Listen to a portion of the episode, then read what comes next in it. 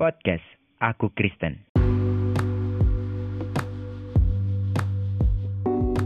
Halo sahabat Kristen, tepat hari ini podcast Aku Kristen genap satu tahun. Hore, selamat ulang tahun.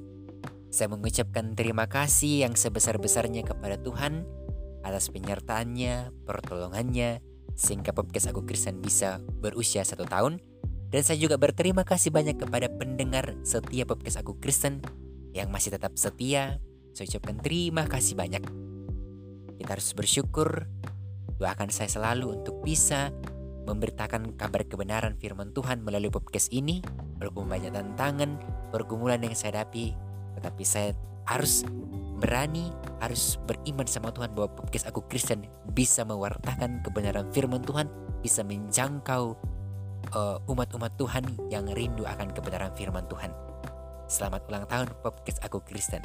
Semoga ke depannya makin lebih baik, makin memberkati banyak sahabat-sahabat Kristen.